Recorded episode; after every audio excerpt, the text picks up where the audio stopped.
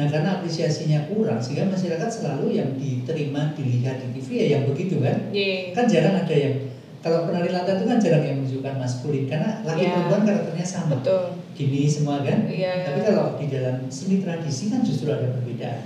Iya. Ini tari gagah, ini tari. Nah itu yang kurang diapresiasikan. Jadi makanya tadi yang paling utama itu TV kalau menurut saya.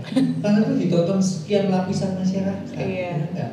Karena melihat begini, ketika seorang anak laki-laki mau Iya. mengikuti tari, orang sama lu tari, gua udah jadi pemayu, Iya. wah sama Iya, aja, betul. futsal. Lah ini, Iya. mengapa jenis kegiatan berjenis kelamin? Iya. Kalau futsal ini sama dengan laki-laki, yang ini sama Iya. dengan perempuan, ya toh? Iya. Masa sama dengan perempuan juga sama dengan Wah inilah Iya. biang keladinya.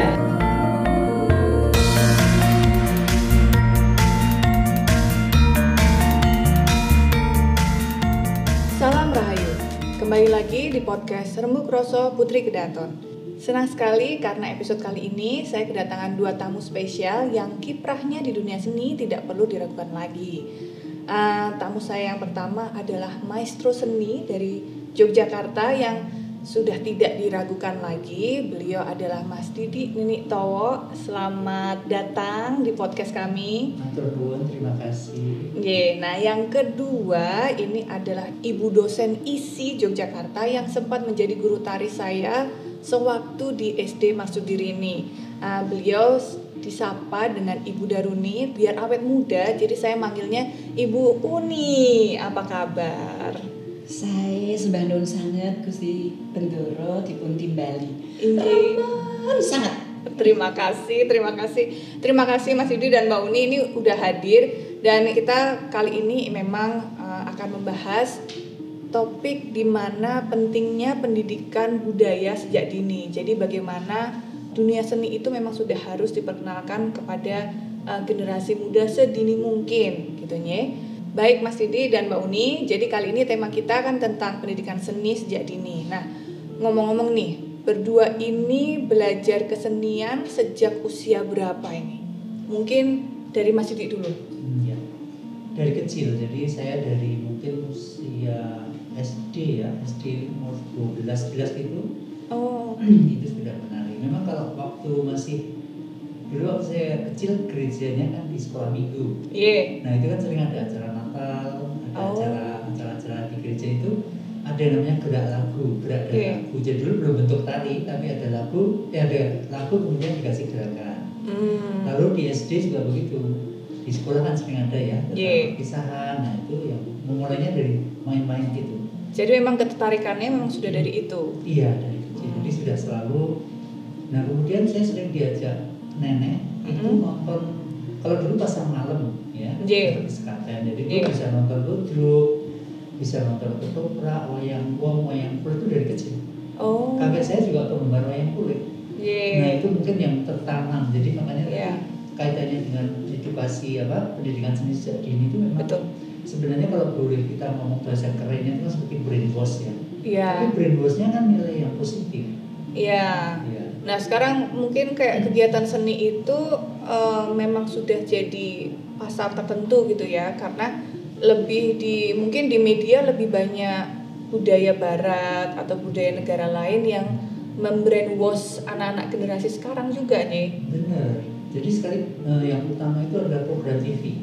Hmm. Saya sering dalam punya seminar saya ngomong TV-TV swasta itu kan ya oke lah memang perlu juga untuk komersialnya perlu. Iya. Cuman kan harus balance. Bagaimana dia juga mempromosikan, memberikan apresiasi ke masyarakat tentang seni-seni tradisi. Kan porsinya hampir tidak ada kan. Betul. Paling kan televisi RT yang masih ada ya itu aja juga udah udah kurang karena sponsor. Nah ini pihak sponsor yang berperan.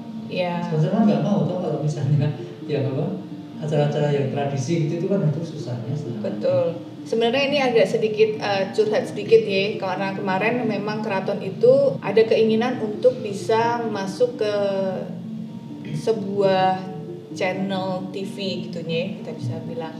Eh, tetapi yang modern. Nah, eh, memang kita agak sedikit susah kalau memang karena kemarin kita memproposnya adalah untuk tarian wayang wong sebenarnya di akhir pameran yang lalu.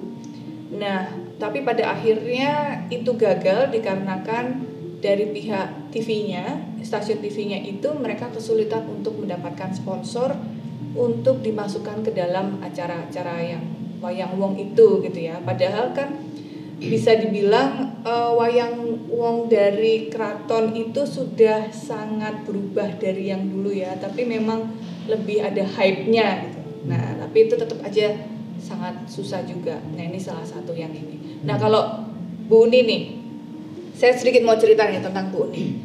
Jadi pada waktu saya SD di Marsudiri ini, saya ingat banget itu dulu Bu Uni ngajarin tari apa Bu Uni? Jaipong. ngajarin tari jaipong. Terus diprotes sama ibu saya. Gimana ini putri keraton kok diajari megol-megol jaipong? Soalnya kan lagi belajar tari tradisional, tapi lebih tertarik dengan tari jaipong ternyata gitu. Nah, kalau Bu Uni mempelajari seni dari umur berapa Bu Uni? Saya sangat bersyukur bahwa begitu saya proco cenger, itu lingkungan saya ternyata diizinkan Tuhan tadi saya itu berdarah seni. Ya. Jadi eh, kata ibu saya, eh, yang saya dulu itu adalah di dalam di keraton. Kemudian Pak D saya itu di dalam oceh-ocehan. Pak. Maksudnya gitu. itu. di di keraton itu ada dalam oceh-ocehan itu adalah penghibur raja. Jadi kayak melawak seperti itu. Iya. Nah, jadi Pak D saya juga Pak Monadi, Pak D saya Pak D Joni Gudel yang anggota Sri Mulat, ibu saya, eh, bapak saya semuanya itu ternyata beliau adalah berdarah seni. Sehingga saya umur lima tahun saya sudah belajar menari tapi belajar tarian tari Surakarta yang sekarang eh, menjadi eh, Resto Titik Nol dan Museum Sono Budoyo. Itu namanya dulu CHTH. Iya. Saya belajar nari di situ tarian Surakarta. Oh. Tari yang eh, tari bundan pakai kendi dan sebagainya dan eh, gambiran dan lain-lain. Nah, Bapak itu juga eh, mendirikan ketoprak tobong keliling. Nah, ketika saya kemudian eh, sering nengok apa namanya tobong ketoprak Bapak, saya di situ menari ekstra. Jadi ada ada eh, main menunya itu kan ketoprak. Nah, sebelum itu eh, saya menari di situ Oh. dan banyak penggemarnya. Banyak penggemarnya Sampai itu. sekarang kalau itu. Karena saya tubuhnya masih kecil, saya tuh menari sudah di atas panggung masih di atas meja. Terus naik naik kendi itu, jadi kayak akrobatik gitu ya. Iya. Jadi, nah, tarian. Itu saya eh, pengalaman saya masa kecil seperti itu. Oh. Ada beberapa dokter bidan dan sebagainya itu me- apa namanya menggemari saya dan memberi baju, memberi ada yang macam-macam tuh. Oh. Baju keren banget yang namanya dulu orhan saya itu udah paling top seperti itu. Nah itu Gusti. Jadi ya itu tadi takdir saya seperti itu. Saya tidak tidak tidak minta Tuhan untuk anu ya terlahir di mana, tetapi ternyata lingkungan saya eh, seni. Iya. Meskipun meskipun kemudian saya SD, SMP dan sebagainya tari hanya ekskul. Ya. Karena kemudian saya di di SD itu menyanyi, kemudian di SMP juga ngeband, eh, drum band dan sebagainya.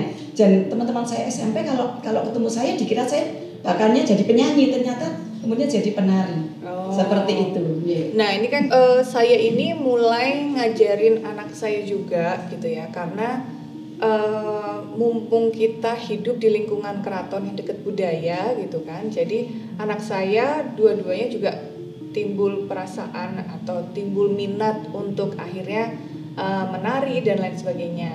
Tapi ya itu tadi kalau memang kita hidup di lingkungan yang dekat dengan budaya gitu kan tentu kita ada minat untuk mengetahui dan akhirnya melakukan budaya tersebut tapi kan bagi yang tidak dekat dengan budaya itu itu yang eh, akhirnya juga jauh. Nah seharusnya seperti tadi masih cerita juga tentang brainwash ini ya. Jadi bagaimana kita mulai harus mendekatkan budaya kepada anak-anak yang masih kecil nih jadi tidak hanya ekskul tapi hanya harus ada eh, ada lingkungannya. Betul ada regulasi yang bisa membentuk itu.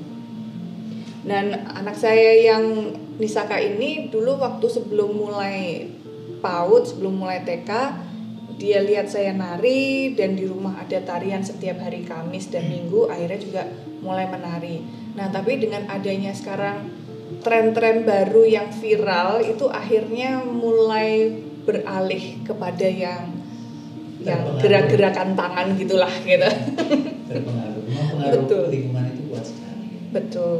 Nah, ini kan Mas Didi sama Mbak Uni ini kelihatannya sudah dari dulu akrab gitu ya. Tadi sempat bercerita di balik layar bahwa dulu gurunya Mbak Uni adalah Mas Didi, sedangkan saya adalah dulu muridnya Mbak Uni. Jadi di- bisa dibilang cucu murid ya kalau gitu ya. Nah. Kalau historisnya ketemunya dengan Mbak Uni ini Mm-mm. panjang sekali. Oh, Iya, ya kira-kira Saya podcastnya empat episode gitu bicara dari empat malam empat dari empat malam Kira-kira cerita singkatnya dulu ketemuannya gimana?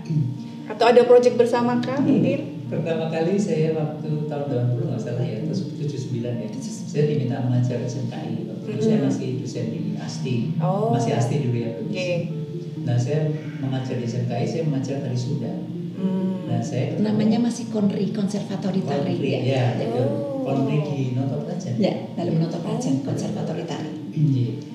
Saya ketemu Mbak Uni, terus ini salah satu murid kok katanya kok untuk celanakan aneh gitu kan. ada tanda-tanda kegilaan itu awalnya. Sementara saya kan sudah ini kawan dengan Mbak Tuti dengan Mas Bapak. Ye. Nah, kemudian suatu saat saya sering tak ajak itu kawan bergabung mau ya mau kok semakin dadi gitu loh.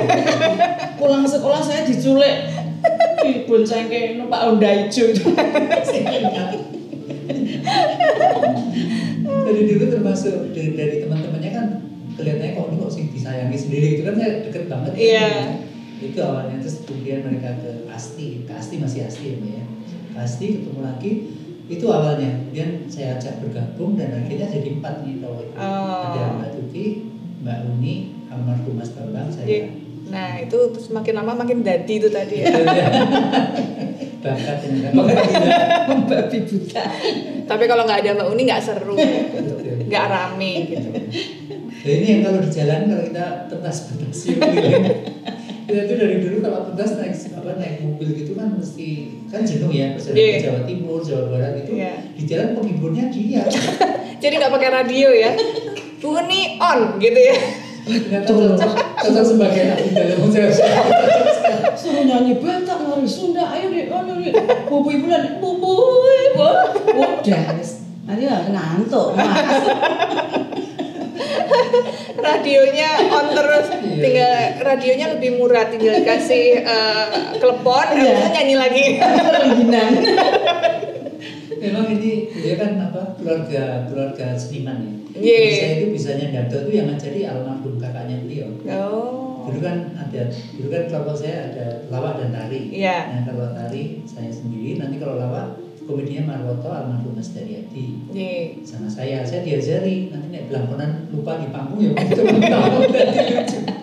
Tapi justru dari pengalaman proses itu saya jadi bisa ngelawak itu Iya. dari dari almarhum ya. Oh. Ya keluarganya ini, saya ketemu ibunya, bapaknya semuanya udah gelar.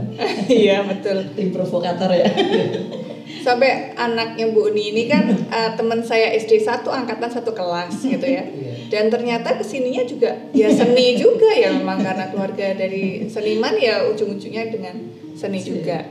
Terus kalau proyek atau karya dalam waktu dekat ini kira-kira apa nih Mas Didi sama Mbak Uni?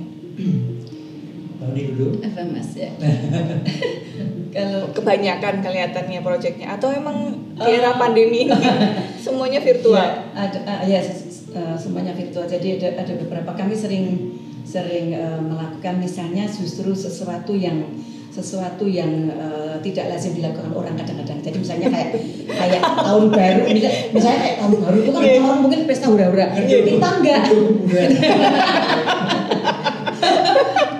Kita malah sholat bowo joget Iya. selama satu tahun. Jadi misalnya eh, jamnya itu. Oh. Jadi kita tuh menarik kayak satu tahun. Jadi kayak itu sebuah doa bahwa kita Iya. diberi talenta oleh Tuhan, Iya. diberi talenta tari ini kemudian kita memuliakan Tuhan melalui melalui eh, tubuh kita ini melalui Iya. talenta dan kadang-kadang seperti itu. Kemudian ini eh, kita merencanakan ya seperti eh, podcast atau YouTube apa yang kemudian me- apa namanya kayak nostalgia dulu kita eh, seperti apa. Karena terus terang saya kan posisi hubungan kami ini sangat istimewa ya nggak tahu kayak secara spiritual tuh sering klik misalnya kayak loh nih aku tuh baru mau WA kamu gitu Ya. seperti itu ada hal yang Ya. aneh yang secara spiritual tuh unik nah kemudian juga eh, apa namanya seperti misalnya kita tuh selalu apa ya orang tuh ngertinya kita tuh eh, berkutat di dunia humor yang Oke. mungkin itu sangat lucu atau dari hal yang sifatnya religius dan spiritual gitu ya. Oke. Tetapi ketika kita sudah ngobrol Oke. itu ajaib. Mas Didi itu eh, sangat sangat religius. Hmm. Jadi bagaimana kami ketika seperti mungkin tadi malam ya saya eh, dapat dawuh dari Bukti Noto di Kedak Kraton ya Pak eh, Ringgitian Manun sangat Gusti Hayu Lenggah.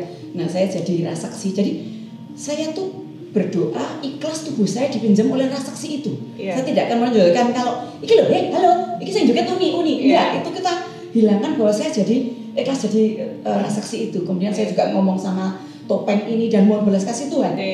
mohon belas kasih Tuhan dan puji Tuhan tadi malam itu juga Tuhan izinkan cuaca bersahabat kita Iya. bisa tapping dengan sangat eh, dalam berkat Tuhan. Iya. Nah ini kita langsung plok Mas Didi mengalami hal-hal spiritual bagaimana Tuhan hadir dalam eh, dirinya ketika dia menari dan sebagainya itu mungkin mungkin orang lain nggak nggak menghubungkan dengan Iya. itu tapi Iya. ini ternyata semakin tua itu kita semakin memuja dan semakin eh, pasrah kepada Tuhan tentang tentang eh, hidup kita ini Iya. termasuk bagaimana eh, keikhlasan kita untuk yakin bahwa kita bisa hidup dengan tari dan tari bisa menghidupi kita karena kita melihat tari ini sebuah ibadah seperti itu Gusti bukan sesuatu yang lepas Iya. seperti tadi Gusti eh, ngendiko tentang bagaimana eh, pendidikan seni budaya itu Iya. itu sangat penting karena ini eh, harus eh, diri kita harus dikasih apa keseimbangan antara yang rasional, Hmm. yang spiritual yang itu bisa kita dapatkan juga dari dunia seni dan budaya dan itu tidak lepas dari kehidupan sehari-hari. Saya justru tidak setuju kalau kemudian dikotakkan bahwa ini kemudian sekolah sendiri, kemudian ini pelajaran sendiri sendiri. Iya. enggak itu harusnya menyatu baik di rumah seperti yang tadi saya katakan bahwa pelajaran seni budaya saya dapatkan di rumah. Itu proses internalisasi dalam keluarga. Derita yang saya alami ini menjadi pelajaran hidup saya yang membuat saya eh, menjadi kuat untuk kemudian melanjutkan tugas hidup ini. Saya harus sekolah dengan karena saya melarat dituduh eh, apa namanya dekat dengan maksiat keluarga sendiri dan sebagainya. Ini membuat membuat eh, saya eh, harus katakanlah harus menjadi manusia yang berbudi supaya saya bisa berbagi. Iya. itu Gus yang saya saya rasakan. Jadi kayak terkesan tari waduh hura-hura tak cing tak cing Iya. itu sesungguhnya kita tuh sangat sangat religius kan karena eh, sungguh-sungguh dunia seni pertunjukan ini pasrah sungguh kepada Iya, Tuhan. ini saya jadi sedikit mau curhat. Jadi saya itu kan memang dulu sempat nari pada waktu Hmm. kecil, tapi sempat terputus karena memang akhirnya saya eh, kebanyakan bermain dan lain sebagainya, lalu sekolah di luar negeri dan lain sebagainya. Lalu begitu pulang, saya kembali lagi nari gitu kan. Eh, karena pada waktu itu saya punya target pokoknya sebelum saya menikah saya harus menari bisa menari di depan dalam paling tidak sekali gitu dan akhirnya saya terjun lagi dan saya mendalami tari lagi gitu ya. Nah dari situ saya juga merasakan apa yang tadi Mbak Uni ceritakan bahwa ada rasa sareh semeleh gitu loh pada waktu mulai nari itu perasaan itu ada gitu loh. Nah, saya juga jadi kepikiran betapa bagusnya kalau memang menari itu dijadikan hal yang paling tidak wajib 10 menit sebelum uh, kelas misalnya uh, anak-anak kecil itu setiap hari apa misalnya Rabu gitu ya 10 menit di di awal itu bisa melakukan tari tradisional Jawa dulu itu sebelum masuk ke kelas. Jadi ada semacam tingkat fokus yang sudah terbangun di di tari tersebut gitu loh. Jadi ngajarin si anak itu untuk fokus. Karena kalau dengan berlari dan lain sebagainya kan eh, jantungnya terpacu dan sebagainya itu jadi anaknya jadi hype-nya berbeda kalau dengan menari gitu. Ada ada semacam itu tadi ada semacam spiritual journey-nya juga di situ. Gusti mungkin saya mau matur. Jadi pengalaman saya berlatih eh, tari di keraton Oke. zaman Eyang Dalam Nggih. lebih 9 itu kemudian ternyata menginspirasi saya ketika 2017 yang lalu Oke. eh, saya diundang mengajar di Osaka City University. Itu saya praktekkan saya membayangkan saya hanya mengajar di Osaka City University. Oke. mengajar tari Jawa dan eh, tari Sunda. Ternyata saya di sana tuh diakses oleh teman-teman Poponoye teman-teman berkebutuhan khusus. Kemudian saya diakses oleh eh, high school Global High School kemudian juga Hanasono High School. Ini saya praktekkan. Saya kan pertama bingung ini si si si ma- remaja Jepang yang kayak gitu Oke. karakternya saya ajak untuk untuk belajar tari Jawa. Ini Iya. apa? Saya kemudian belajar saya di eh, tari di kesatrian itu saya saya praktekkan. Saya bilang begini, eh, minasang, gitu. anak-anak semuanya, saya tahu kalian ini semuanya setiap hari sibuknya setengah mati. Bangun tidur, wis, wis, wis, wis, lari Iya. ke JR, ke MRT, ke jalan-jalan, makan sambil gini. Sekarang saya mau dalam tanda petik mengajar kamu menghilangkan dunia sibukmu Iya. dengan cara apa? Kapan-kapan. Oh. Berjalan dengan tenang, posisi yang seperti ini. Iya. Sakrum seperti ini, tegak, bernafas dengan nama, langkah pelan-pelan. Kamu menuju ke sana, titik tujuan dengan sangat sabar dengan pelan. Dia lakukan itu. Hmm. Bayangkan bagaimana? Remaja Iya. teenager Jepang. Orang Jepang yang kalau jalan wewujudannya, gitu. seperti itu. Belajar Kapan-kapan. kapan-kapan saya bagi bagaimana? How do you feel bilang itu apa yang kamu rasakan tadi? Dia merasakan bahwa saya ada di dunia lain. Saya menjadi lebih sabar tenang untuk menuju ke sana itu saya Iya. tidak buru-buru itu saya Iya. manfaatkan bagaimana filosofi Jawa dan bagaimana tari Jawa itu Tuhan selalu kasih jalan keluar tuh. Ketika Iya. saya menghadapi harga jari opo iki? Tapi gitu ya tapi saya juga eh, saya juga kombinasi dengan eh, apa namanya metodenya Barbara Mettler yang dance for all itu. Jadi tari itu untuk semua. Dance for all tarian itu untuk semua. Tidak hanya kemudian kalau belajar menari harus jadi penari. Tidak. Mm-mm. tapi tari ini untuk kesejahteraan manusia. Kamu mau bahagia lewat tari sesuai dengan eh, apa namanya peran masing-masing sesuai dengan profesi masing-masing. Ngaten Gusti, laporan Iya. saya, laporan saya. Kalau dari Mas Didi nih pengalamannya dengan kerjasama dan kolaborasi dengan negara lain gimana? Apakah hal yang tadi Mbak Uni rasakan itu juga ada? Betul. Dan eh, kalau pengalaman saya memang Iya. saya beruntung sekali karena saya belajar mulai dari tarik dasar sampai tingkat menurut saya yang level paling spiritual itu bedoyo. Iya. Jadi itu saya membuktikan waktu saya belajar no. Iya. Kenapa saya kemudian mengkolaborasikan antara no dengan bedoyo Jogja itu karena saya merasakan no itu gerakannya dengan bedoyo itu levelnya sama. Hmm. Jadi sering dikatakan meditatif dance kan. Iya. Tadi yang disampaikan Mbak Uni kapan-kapan itu, itu juga saya melakukan karena kalau misalnya sekarang saya waktu di Taiwan saya mengajar di sekolah opera Cina yang mana akrobatik semuanya begitu begitu tiba-tiba terus setiap ada workshopnya kan kita harus saling menukar apa menukar mengajar gitu Iya. saya ngajari itu berat-berat dasar seperti trise bagaimana di cancer kenapa dikasih apa dikasih nama di cancer Iya. ternyata dari banyak eh, tari-tarian khususnya di Asia itu mirip filosofinya Hmm. jadi mereka mengambil gerakan dari alam. Iya. Seperti misalnya kalau dari India itu kan lotus begini, Betul. kemudian apa beast ya, Iya. begini kan. Itu lalu banyak sekali simbol-simbol alam. Kalau peacock begini, nah itu juga di Jawa kan juga begitu. Iya. Makanya saya ini kan sebenarnya dengan teman saya dari mana? Dari Hong Kong lagi punya rencana sebelum pandemi ini akan eh, apa riset khusus tentang mudras. Hmm. Jadi waktu saya belajar opera Cina, saya tanya mudranya orang Iya. apa opera Cina itu seperti apa? Itu yang di gayanya Menafang itu sumbernya dilacak itu kan dari Buddhis, dari mudra-mudra Buddhis. Tapi waktu dilacak Buddhis kan Siddhartha kan dari India, jadi Iya. babonnya memang India. Oh. Nah saya belajar tadi Bharatanatyam itu wah itu mudranya udah berpuluh-puluh sulit sekali. Dari ini ada apa ada Itu ini. gerakan tangannya soalnya itu. Iya. Dan itu saya ketemu dengan seorang apa penulis eh, kritikus dan seorang seniman India, Mrs. Padma. Iya. Dia bilang dia menerbitkan buku namanya Karanas ada doji di tempat itu. Semuanya pose-pose dalam candi dan pose-pose itu ada di Prambanan. Oh. Saya itu sampai surprise dia bilang kamu itu beruntung. Saya itu penelitian di Prambanan. Jadi Oh. pose-pose yang di lantai dua itu Iya. kalau di foto keliling Iya. itu pose-pose seluruh embrio gerakan yang ada di dunia termasuk Oh. martial art itu dari gerakan tarik dari Karanas itu Oh. saya dijelasin jadi dia demonstrasinya seperti Iya. ada gerakan split kayak balet itu loh Iya. itu ternyata dari Karanas ada jadi gerakan itu ditari tadi di Hindu ya itu Iya. ada kemudian yang uh, kungfu yang kakinya kalau apa kalau tai chi atau apa itu kan lock gitu ya Yang ke itu atas ada itu ya? Nji, dalam Iya. gerakan Karanas ada itu sumber tari semuanya jadi saya sampai geleng dan dia bilang itu ada di Prambanan apa Oh. tidak siap ya makanya itu kepingin sebenarnya waktu itu sudah ngomong dengan TWC juga Ye. suatu saat kalau ada kesempatan saya kalau misalnya memungkinkan semua kepingin mendokumentasikan itu Betul. karena itu kita loh yang punya itu malah kita Iya. ya orang dia sendiri ngomong begitu. Iya. tapi kita kadang-kadang nggak aware ya kadang Iya. nggak ngerti dan saya sendiri juga tahunya setelah ketemu beliau Eksplorasinya kurang ya terhadap benda-benda sejarah Dengan itu juga. apa yang kita punya kan itu punya dari punya berharga. ya jadi tadi kalau kaitannya dengan pendidikan seni sebenarnya kelihatannya belajar menari itu kan sebenarnya karakter building Betul. kita belajar kontrol Iya. ya, kontrol Iya. emosi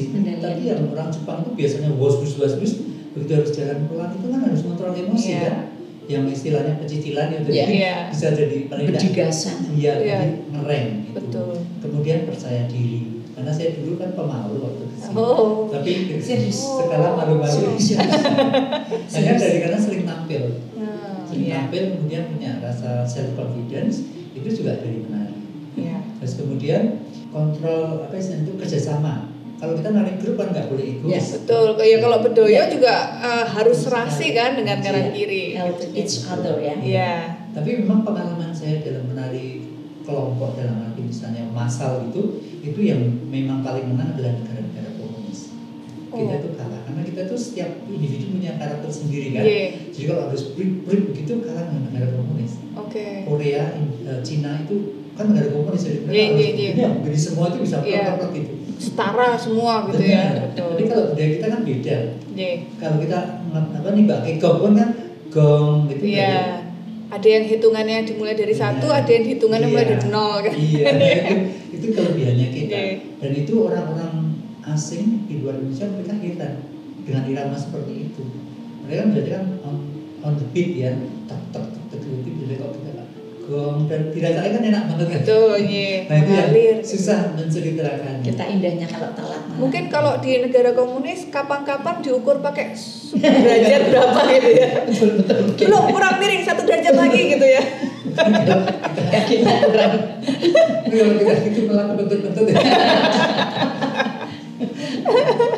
Iya. Eh, saya jadi pengen mengulik lebih dalam lagi nih. Mbak Uni sama Mas Didi yang tadi yang tahun baru itu yang Iya, dilakukan tari tadi itu pakai rehearsal dulu atau langsung on the spot Enggak, dirasakan dari hati Enggak, muncul dengan- muncul ya muncul dengan sendirinya kayaknya karena kita menganggap walaupun dalam saya eh, kita menganggap bahwa ini adalah doa. Jadi Iya. doa kita yang melalui uh, solah bowo ini.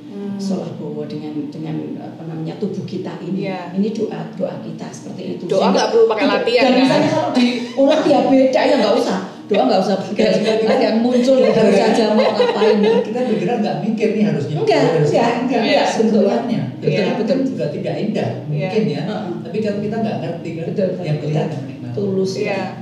Tapi begitu mungkin kalau pada waktu itu direkam terus dilihat, loh tadi aku gerak kayak gini tau gitu. Betul, udah Nah, itu itu. Leres, leres, leres. karena sudah salah sangat-sangat mendalami rosonya Iya, iya, tadi. iya. Tapi memang kemudian tidak berpikir teknis akhirnya. Iya. Jadi ini Betul. sudah sangat ikhlas dan ya ya malah berkualitas karena kita lakukan dengan sangat dengan hati ya. Iya. Dengan dan hati. itu yang dikatakan tadi saya bilang apa pola rosonya kemudian kita tuh bergeraknya itu seperti satu kesatuan gitu nyawijinya itu Iya. terasa banget Iya. kita pernah ingat nggak waktu di Candi Boko Nggih, nggih. Oh iya, nggih, betul, betul, betul. itu Kita ada latihan nggak apa 17 Agustus gitu Mas. Iya. Iya. Ya kita kita juga juga penancapan seribu bendera. Oh, nah, sama iya, seribu iya, bendera di iya, Candi saya Bogor itu juga kita wah tapi itu ajaib ya Gusti. Begitu lihat fotonya dari loh kok ini kok bisa pembagian karakternya gitu ya Mas Iya. Ya. Saya menjadi sangat laki-laki atau menjadi sangat feminin? Aku lupa Mas Sidi. Yang Ya. Diko kayaknya in between ya. Ya, waktu itu ya. Jadi atau saya Mbak sangat Dewi yang Mbak Dewi yang Mbak Dewi yang Yang maskulin. apa ya? Oh, agak agak lupa. Pokoknya intinya tuh ketika foto Ternyata masuk gitu Iya, ya. ternyata itu menjadi terbagi sendiri. Oh. Kita melakukan gerakan, Pak, kita kan pakai Iya. topeng nih. Itu keren banget itu. Itu saya kira Tuhan hadir itu untuk menuntun kita karena di tempat yang sangat apa ya ya spiritual Iya, itu yang spiritual munculnya juga, iya. kita nggak berpikir kemudian harus menyajikan gerakan indah enggak Iya. muncul tetapi kok di situ kemudian terjadi tiga karakter Iya. itu unik sekali ketemunya kita ngajak itu kan spontan banget ya Betul, Kenapa betul. bisa aku diajak ini bisa aku bisa Iya.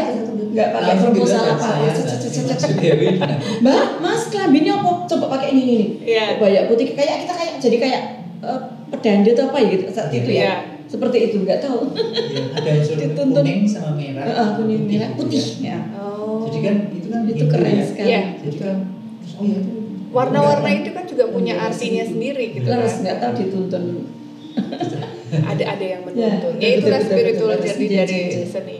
Nah, kalau tantangannya nih dalam mengajarkan seni tari atau mengajak anak-anak kecil sekarang gitu ya. Karena kan sebenarnya eh, hal ini harus dimulai sejak mungkin TK SD gitu ya, supaya memang bisa akhirnya walaupun nanti seperti saya di tengah-tengah itu akhirnya terputus dengan kesibukan sekolahnya tapi ada ada saya tuh juga masih apa ya kelusannya yang dulu itu akhirnya tidak pergi gitu loh. Masih ada. Jadi pada waktu saya ngulang tari lagi itu ya seperti apa ya memori otot itu masih ada gitu. Jadi akhirnya ini. Nah tantangannya apa nih di zaman yang sekarang banyak di media dan lain sebagainya dengan budaya-budaya luar negeri itu pada datang ya itu kan kalau itu masih tetap ada beruntungnya karena kan sekarang sekolah-sekolah seni banyak yeah. sehingga kantong-kantong budaya semakin banyak yeah. kebetulan saya kan tergabung dalam apa jaringan kampung Nusantara yeah. di mana kita itu ya orang-orang yang agak gila ya ada Triutami ada ada apa sejarawan ada peneliti geologis macam-macam yeah. itu kita tergabung hanya niat dari kita aja untuk istilahnya sonjo kampung yeah. jadi kita itu kalau suatu waktu kita ke perkampungan daya sampai ke Kutai Muara Kamat ke tempat situs-situs kuno itu kita senang banget itu terutama kita mau waktu itu nah di situ kita masuknya ke desa kita duduk di rumah orang desa yeah. lalu kita apa ya menyemangati mereka Hmm. untuk selalu mempertahankan kearifan lokal. Memang kita nggak ada support dari mana-mana. Kadang-kadang ya ya secara kebetulan ada yang sponsori tiket gitu kan kita berangkat gitu. Kita ya memang kadang-kadang kita tuh ada profesor dari Universitas Brawijaya gitu gitu karena memang pusatnya di Malang kan. Yeah. seperti kalau mungkin pernah pernah beriswa ini kampung hijau yang membuat apa sumur serapan. Yeah. Nah, itu teman-teman dari Japo Oh. ya kemudian memberikan pelajaran Bivori ya itu pernah yang namanya Pak Bambang diundang Iya. ke Jogja juga untuk memberikan pelatihan di beberapa kampung di sini tentang bagaimana menyulap kampung kumuh menjadi kampung hijau Hmm. itu teman-teman Japo nah, itu kerjaan kita gitu di mana dipanggil juga ke daerah Kerawang pernah juga Iya. kampung kumuh yang tadinya yang pun sampah banjir gitu Iya. akhirnya dibuatin sumur serapan jadi dari kampung hijau sejuk Iya. kemudian kalau mungkin sekarang muncul kan seperti aqua dikasih tanah dikasih tanah Iya. itu awalnya dari sana. Hidroponik. Hidroponik. Barang bekas ini. iya benar. Itu dari sana. Jadi Iya. sana itu kreatif sekali. Celana jean dari Iya. saat itu dijahit bawahnya dikasih tanah jadi tempat pot tanaman gitu gitu. Jadi memang kreatif sekali. Nah itu dari teman-teman jago Oh. itu yang kita lakukan. Jadi memang ya kita harus mulai banyak menyebarkan kepada masyarakat luas karena Iya. bagaimana sebenarnya lewat seni budaya apa pun itu membentuk karakter bangsa. Betul. Karakter diri itu sangat penting. Iya. Makanya kalau tadi pelajaran seni ya harusnya kalau menurut saya jangan ekstrakurikuler tapi diharuskan. Iya diharuskan. Jadi menjadi kewajiban. Iya. memang sih kan saya itu bisa nembang itu dari SMP diajari. Iya. Ya kan? mau copat itu kan dari SMP saya kan udah diajari. Jadinya sampai sekarang masih tertanam ya kalau kita belajarnya instan kan nggak mungkin kan penjiwaannya itu kan butuh proses lama kan Iya. mungkin nanti kita bisa bikin proposal kepada bapak gubernur tapi kemudian saya berpikir juga lebih luas ya Iya. mungkin kalau Jogja Solo masih gampang ya Iya, karena budayanya masih cukup kental ya Jogja Solo ini. Yang jauh dari itu tuh Betul. kan prihatin sekali karena kalau Iya. kita pas sojo kampung Iya. di tempat yang mana pejabatnya kurang mendukung terhadap seni budaya wah itu suasananya agak susah sekali Iya. Benar. Saya juga sempat merasakan kesusahan, kesulitan itu pada waktu saya eh, dua tahun di Jakarta kemarin pada waktu anak saya Nisaka itu di TK. Saya menginginkan anak saya itu terus melanjutkan seni tari Jawa Yogyakarta khususnya karena dia sudah mulai tapi terus karena di Jakarta harus terhenti gitu ya. Nah, eh, yang ada itu hanya di Taman Mini gitu. Sedangkan itu jauh sekali dari saya. Dan tapi di Taman Mini pun juga saya merasakan sedikit ada perbedaan gitu. Walaupun memang tetap sama tari Jawa Jogja, tapi karena mungkin memang anak saya sudah men- menarikan yang di Jogja dengan guru tari di Jogja dengan maestro-maestro di Jogja dan segala macam, Jadi saya melihat kok begini ya gitu ya. Jadinya ekspektasi saya yang tadinya cukup ya maksudnya saya pikir itu biasa di Jogja, ternyata begitu sampai sana itu tidak tercapai gitu loh. Karena ada something is missing gitu. Jadi gerakannya tidak se, se seketat di Jogja gitu. Apa istilahnya gerakannya itu lebih toleransinya banyak gitu loh. Maksudnya kesalahannya toleransinya cukup banyak uh, ini yang itu baru di Jakarta saja belum yang di luar Jawa dan lain sebagainya uh, dengan degradasi budaya yang cukup kenceng juga gitu. Wah ini saya padahal budaya itu kan identitas kita sebagai daerah masing-masing gitu ya. Nah gitu. Kalau Mbak Uni uh, tantangannya dengan mengajari anak-anak zaman sekarang ini gimana? Ya saya sangat bersyukur Gusti. Jadi saya itu kok yo kurang gawean ya. Kalau menurut saya. Jadi di salah-salah kehidupan itu saya mencoba untuk selalu berbagi. Yang iya. terakhir yeah. kemarin saya berbagi ke Oma Cangkem ya uh, setahun sebelumnya saya juga ke Oma Cangkem tapi yang mengajarkan tarian uh, tradisional klasik yang kemarin itu yang kayak agak sedikit kreasi tetapi yeah.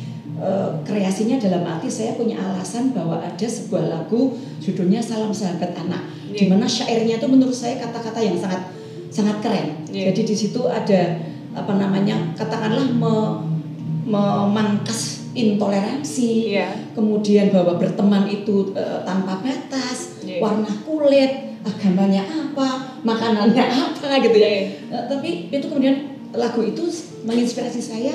Saya minta uh, minta izin Mas Pardiman ya sebagai komposer, Mas saya izin dengan lagu. Jadi mm. di situ uh, saya izin dengan tarian. Mm. Dan kemudian proyek saya yang terakhir adalah kemudian me, membuat lagu salam sahabat anak itu karena dan saya sejak sejak ketika mengajar SD Mas ini puluhan tahun yang lalu yeah. kan juga saya mengajar di TK Bustanul Atfar, yeah. kemudian TK Patean, TK uh, eh, Makuyu dan lain sebagainya itu uh, memang apa ya itu cara saya berbagi pada anak-anak itu termasuk bagaimana mereka usia dini kalau memang punya talenta kecerdasan tubuh ya itulah saatnya kemudian untuk di uh, untuk di untuk digosok seperti itu bahkan juga kesenian-kesenian uh, rakyat juga menjadi uh, apa namanya pemikiran saya untuk untuk kemudian saya ikut ikut uh, campur tangan di situ tidak untuk merusak uh, apa namanya yang mil mereka miliki tetapi membuat kopinya katakanlah yeah. yang kemarin terakhir saya membuat uh, jadilan versi pendek yeah. berversi pendek di sana di uh, Jalan Sembrani di Sanden itu di Kleyotan itu ada jadilan Jalan Sembrani ya sudah yang namanya jadilan harus pakai trans ya sudah saya nggak ngewawah itu tapi oh. saya pikir karena di sana ada generasi muda, yeah. saya harus buatkan kopinya. Saya bilang, saya matur pada mereka masyarakat di sana, Pak saya tidak akan merusak, tidak akan yeah. mewah-wah. Yang asli tetaplah asli. Saya yeah. akan buat kopinya yeah. dengan durasi 7 menit 10 menit. Untuk anak-anak muda ini loh. Yeah. Yang ini jadilah cangking ibel ini. Besok kalau di, ada cangking ibel. yang kemudian ber, apa, uh, ekonomis ngirit. Yeah. Kelurahan ada pembukaan apa? Ini anak-anak yeah. muda ini ini besok kan bakalnya tua dan harus ada regenerasi. Yeah. Nah, yang menurut saya kemarin agak sedikit meleset adalah di bulan Maret tahun lalu saya ingin uh, uh, melakukan penyuluhan di uh, SLB di di mana di Giwangan itu. Hmm. Nah, terus kemudian pandemi. Nah, oh. ini ini uh, gap untuk saya. Saya nggak bisa wong wong adu harap saja saya uh, punya yeah. permasalahan untuk yeah. menyampaikan mengajar tari. Yeah. Akhirnya kemarin jalan keluarnya saya materi saya saya berikan secara daring yeah. dan tidak kepada teman-teman ABK-nya tapi kepada gurunya terpaksa okay. sekali. Padahal sebenarnya itu, uh, karena sebenarnya saya sempat juga berkolaborasi dengan anak-anak SLB ini hmm. terus pada waktu saya undang mereka ke tempat kami dan uh, kita pasangin mereka bilang kita mau nari gitu kan hmm. dengan tarian tersebut mereka bisa berekspresi betul, gitu ya. Betul, Jadi betul, lewat tarian itu juga. Betul, equal sama haknya untuk mendapatkan itu. Nah, kalau di zaman sekarang nih, masih sama Mbak Uni. Sekarang ini kan banyak selalu yang hmm, mengatakan bahwa seni tari itu ada unsur uh, musriknya, ada unsur mistiknya. Lalu juga tari itu kalau perempuan itu terus terlalu apa seksi gitu. Tapi kalau buat laki-laki loh uh, jadi ada waktu itu um, sempet DM di uh, eh, IG saya bilang Gusti gimana ya caranya meyakinkan kepada orang tua saya bahwa anak saya yang laki-laki ini Hmm. itu ingin menari, tapi dikatakan tari menari itu uh, itu untuk perempuan Hmm. gitu. Kira-kira tanggapannya Mas Didi sama Mbak Uni gimana ini? Nah itu yang sering saya bawa dalam seminar. Ye. Itu salah satu faktor adalah peran serta TV swasta. Oke. Kalau kita lihat di TV swasta, Ye. Penyanyi dengan latar belakang penari, Iya. itu kan teman-teman saya yang begini-begini. Ya, Sehingga cipi-cipi gitu ya. Sehingga apa image-nya orang tua juga Iya. begitu. Seperti juga orang orang tua kalau menyekolahkan anak laki-laki ke sanggar saya, Iya. aku digawe kayak wasdidi. Oke. Begitu kan? Iya. Nah, karena apa? Kurangnya apresiasi ke masyarakat. Makanya kan saya selalu ngomong, kalau mau belajar di sanggar saya, bukan berarti saya akan mengajarkan tarian yang yang apa? Yang feminin, enggak. Iya. Kalau memang tidak bakat ke sana enggak, ada kelasnya sendiri. Iya. Kalau yang maskulin saya punya guru tarian Iya. untuk laki-laki. Nah karena apresiasinya kurang sehingga masyarakat selalu yang diterima dilihat di TV ya yang begitu kan. Ye. Kan jarang ada yang kalau penari latar itu kan jarang yang menunjukkan maskulin karena laki Iya. perempuan karakternya sama. Betul. Gini semua kan. Iya. Tapi kalau di dalam seni tradisi kan justru ada perbedaan. Ye. Ini tari gagah. Nah itu yang kurang diapresiasikan. Jadi makanya tadi yang paling utama itu TV kalau menurut saya. Karena itu ditonton sekian lapisan masyarakat. Iya. benar nggak? Jadi Betul. kalau kurang apresiasinya ya otomatis kan masyarakat yang hanya bisanya nonton TV kurang edukasi ya ya itu aja. Iya. Karena tidak istilahnya tidak sellable lah gitu Ye. Benar. untuk seperti itu. Padahal seharusnya itu yang menjadi sangat-sangat sellable di Benar. Indonesia. Nah seperti tadi kan disinggung bahwa Iya. sponsor kadang-kadang males menyponsori eh, kesenian yang tradisi. Ye. Nah itu kalau menurut hemat saya itu memang harus dibuat peraturan ya, dari pemerintah ya.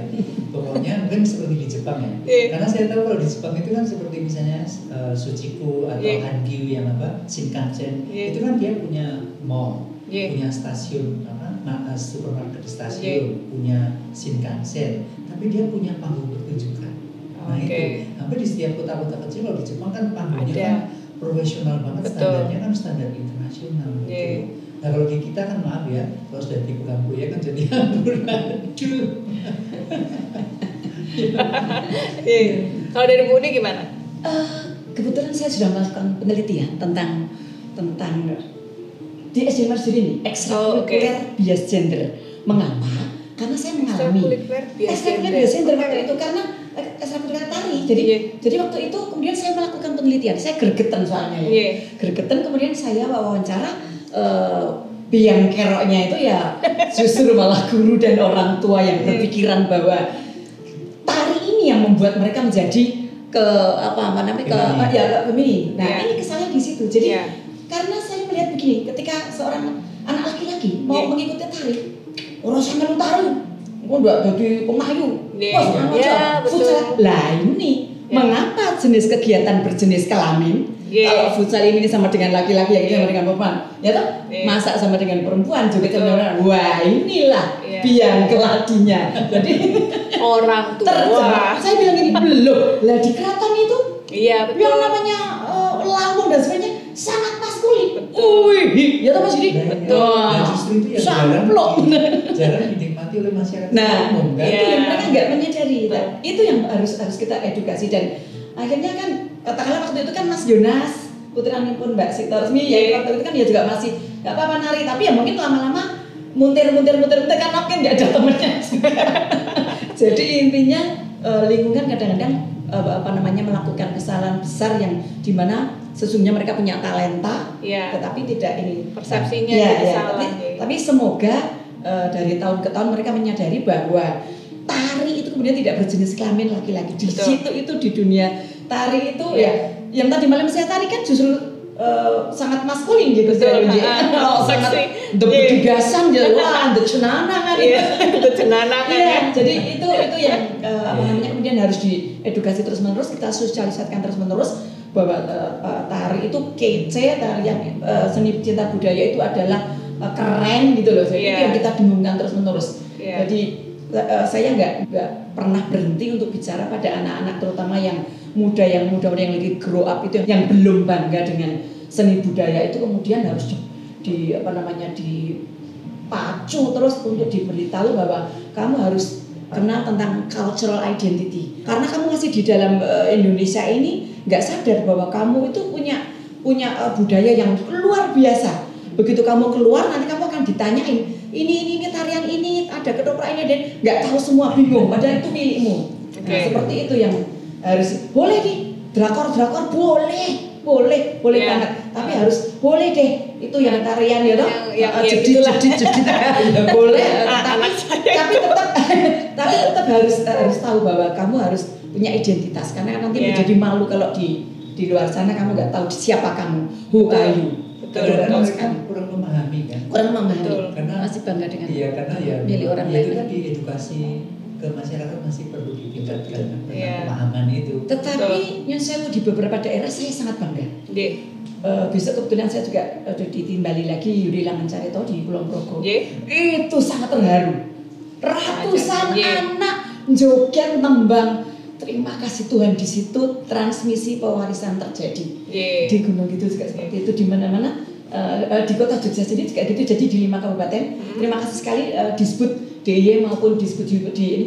Ini mereka nggak nggak apa namanya nggak berhenti untuk proses transmisi dan pewarisan. Iya. Kemarin yang jadi pemeran putri terbaik yang Langan Sarito tuh, aduh masih cak kecil sekali dan bisa nembang bisa Kalau eh,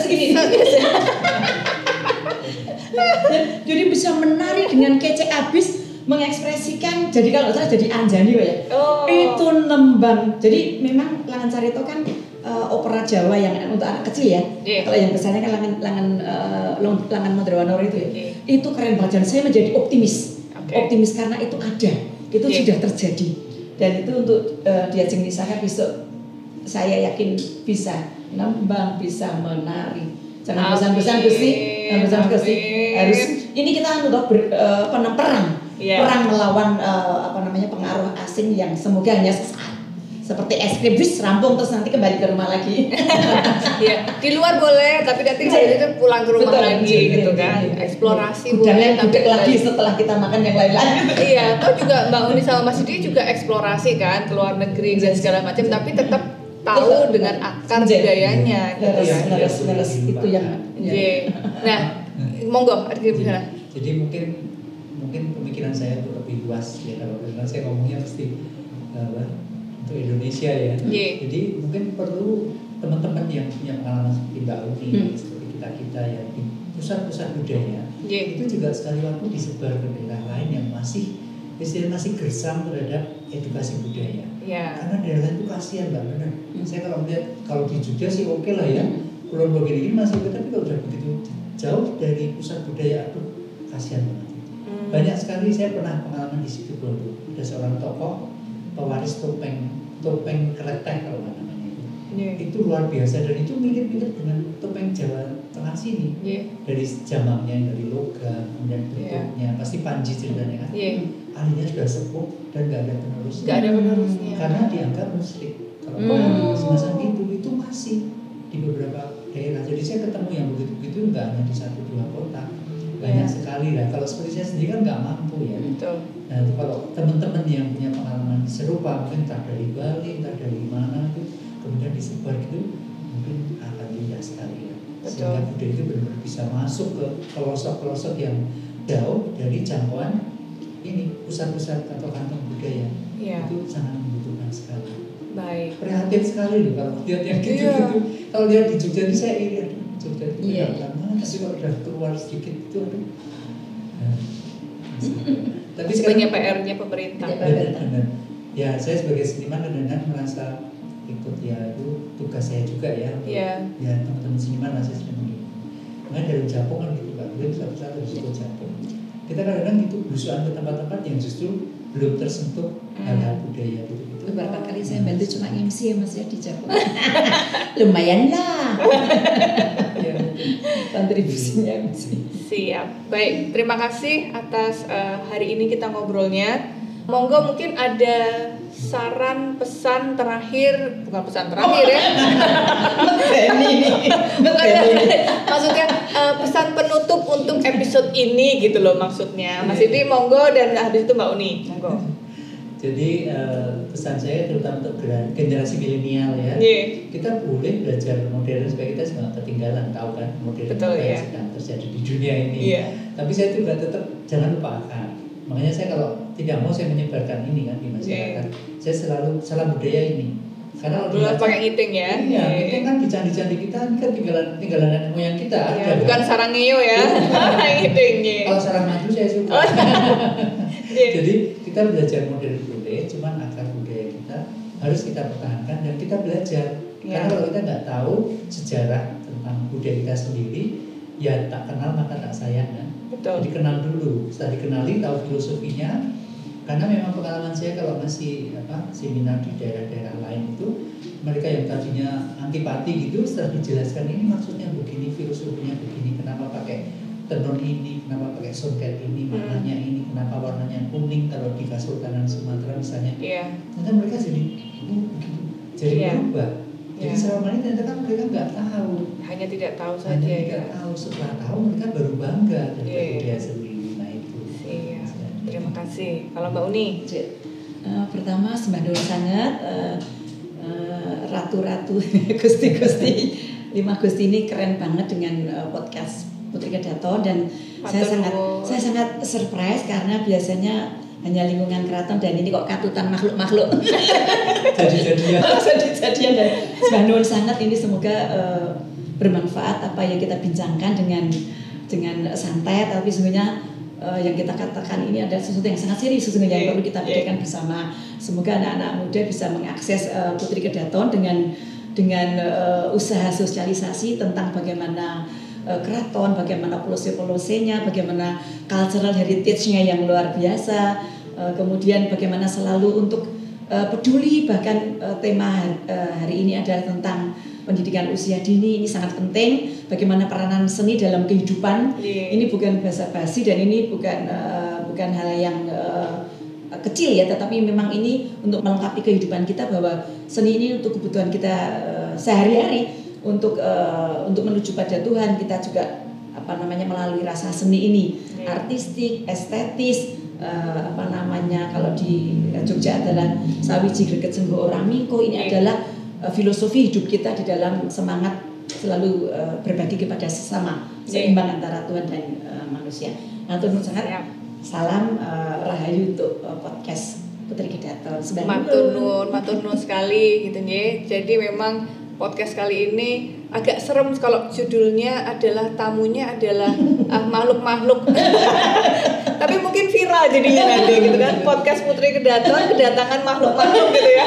makhluk langka Maklun ini cowok Iya, terima kasih sekali. Um, iya, pesan-pesannya ini benar-benar sangat-sangat menginspirasi karena memang benar-benar pelaku seni dari kecil sampai sekarang Iya. pun terus menggelorakan uh, seni tersebut dan menginspirasi semua orang. Iya. Terima kasih udah datang dan kita nggak terasa ini ngobrolnya udah lama banget ini Eh, barangkali bisa jadi lima episode gitu ya. Ye, sekali lagi matur nuwun Mas Yudi dan Mbak Uni sudah hadir dan berbagi bersama di podcast kita hari ini. Eh, kepada semua yang mendengarkan episode kali ini, sampai jumpa untuk menyambung rasa dalam Remuk Rasa episode berikutnya. Bareng.